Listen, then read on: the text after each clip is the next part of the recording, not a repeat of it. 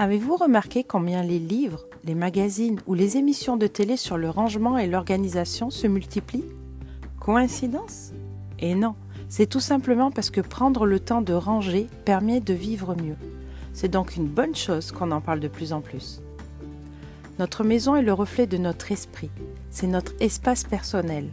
L'ordre qui y règne, non pas l'ordre universel, car une maison rangée n'est pas forcément en ordre, mais l'agencement selon nos besoins est fondamental pour notre sécurité psychique. Organiser notre maison comme nous le voulons nous permet d'être au monde avec nos propres repères.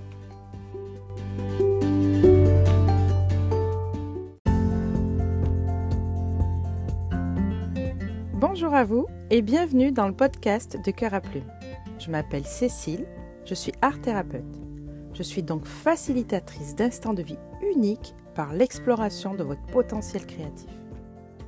Ma mission est donc de vous guider dans votre monde intérieur, grâce à l'art plastique, la musique, l'écriture, le théâtre, la danse, sans qu'aucun talent ne soit nécessaire, sans jugement et en toute bienveillance, afin de vider ce qui vous encombre de reprendre contact avec l'instant présent et votre créativité, de favoriser de nouvelles perceptions et de développer une réflexion plus large pour vivre plus en conscience avec plus d'amour et d'harmonie. Et si cet épisode vous plaît et qu'il vous semble pouvoir être utile à d'autres personnes, n'hésitez pas à le partager.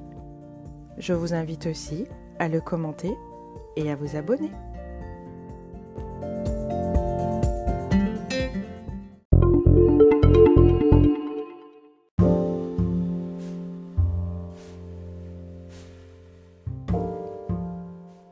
L'ordre est une idée subjective et importante.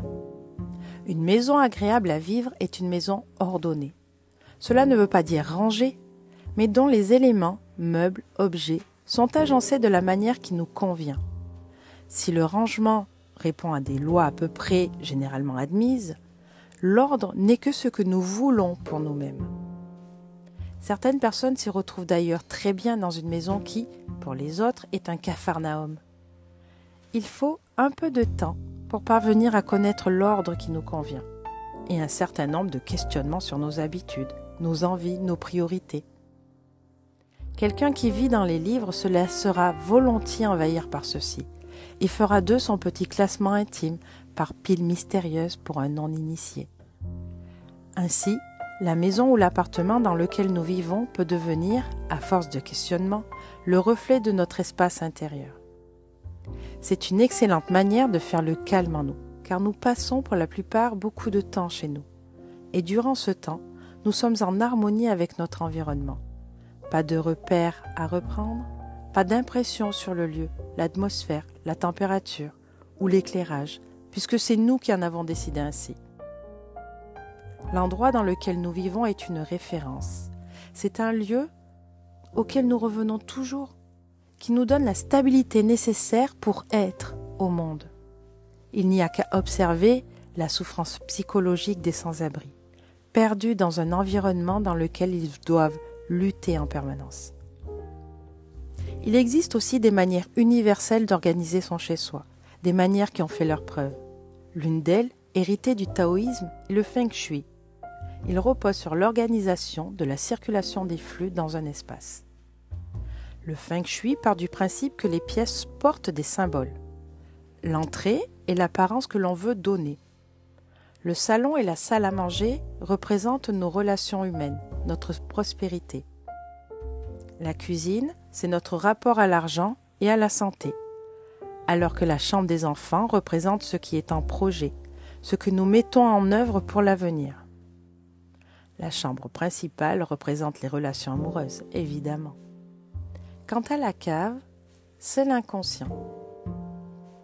Ce système symbolique, simple, peut aider, sans être initié davantage, à changer des choses dans sa vie, en entretenant telle ou telle partie. Par exemple, prendre soin tout particulièrement de la décoration de la chambre d'enfant peut aider à avoir confiance en l'avenir. C'est une vision évidemment simpliste du feng shui, qui est bien plus complexe que cela et travaille aussi avec l'orientation de l'habitation, les formes présentes dans chaque pièce, les éléments d'eau, de feu, de terre et d'air, mais libre à vous ensuite d'aller creuser un peu vos connaissances dans cette discipline. Le feng shui n'a rien d'ésotérique si on l'envisage par ses symboles. On ne peut nuer l'influence de ceux-ci sur l'esprit, hors même de cette discipline. Alors pourquoi ne pas le tenter? Et pourquoi pas la simplicité volontaire Une autre aide à l'organisation de son chez-soi peut être cette pratique au nom mystérieux, simplicité volontaire, ou encore sobriété heureuse. La simplicité volontaire consiste par exemple à n'utiliser que des biens matériels dont nous sommes éthiquement sûrs. Par rapport au coefficient carbone, la politique sur le travail des enfants, la composition non polluante, etc.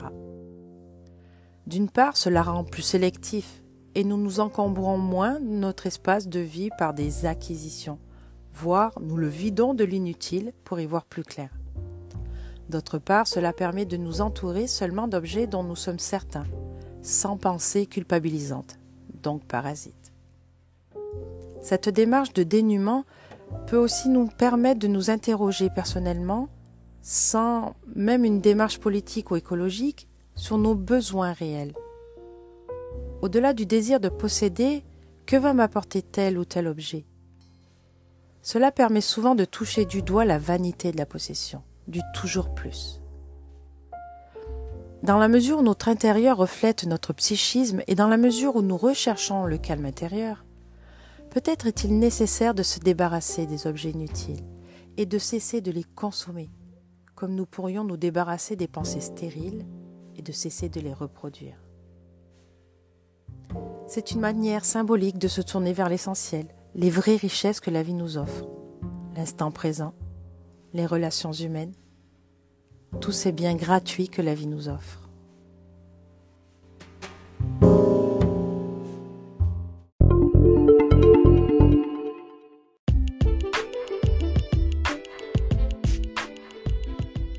Faire l'ordre pour faire le calme.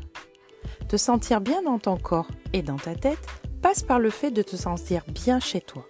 L'environnement a un impact considérable sur l'équilibre corps-esprit. Mettre de l'ordre chez toi permet de voir plus clair en toi-même. Pour cela, le feng shui est une aide pour organiser ton chez-toi. Il se nourrit de symboles et organise les flux d'énergie dans ta maison. Puisqu'elle reflète ce que tu es, le feng shui la décode selon une grille ancestrale et aide à la corriger ou à l'entretenir. Ta maison peut alors t'aider à être ce que tu veux et à vivre en paix sans frustration ni pensée parasite. Il y a aussi la simplicité volontaire, qui est une méthode de trier et de se débarrasser de l'inutile, de refuser la jouissance vaine de la consommation pure, de retrouver une certaine éthique dans les objets dont tu t'entoures. Elle revient à s'interroger sur tes besoins réels, mais aussi sur le système qui produit cet objet. Et comme toujours, si tu le souhaites, si tu en as besoin, si tu ne sais pas par où commencer, je suis là pour t'accompagner à faire le premier petit pas pour apaiser ton âme à l'intérieur de toi.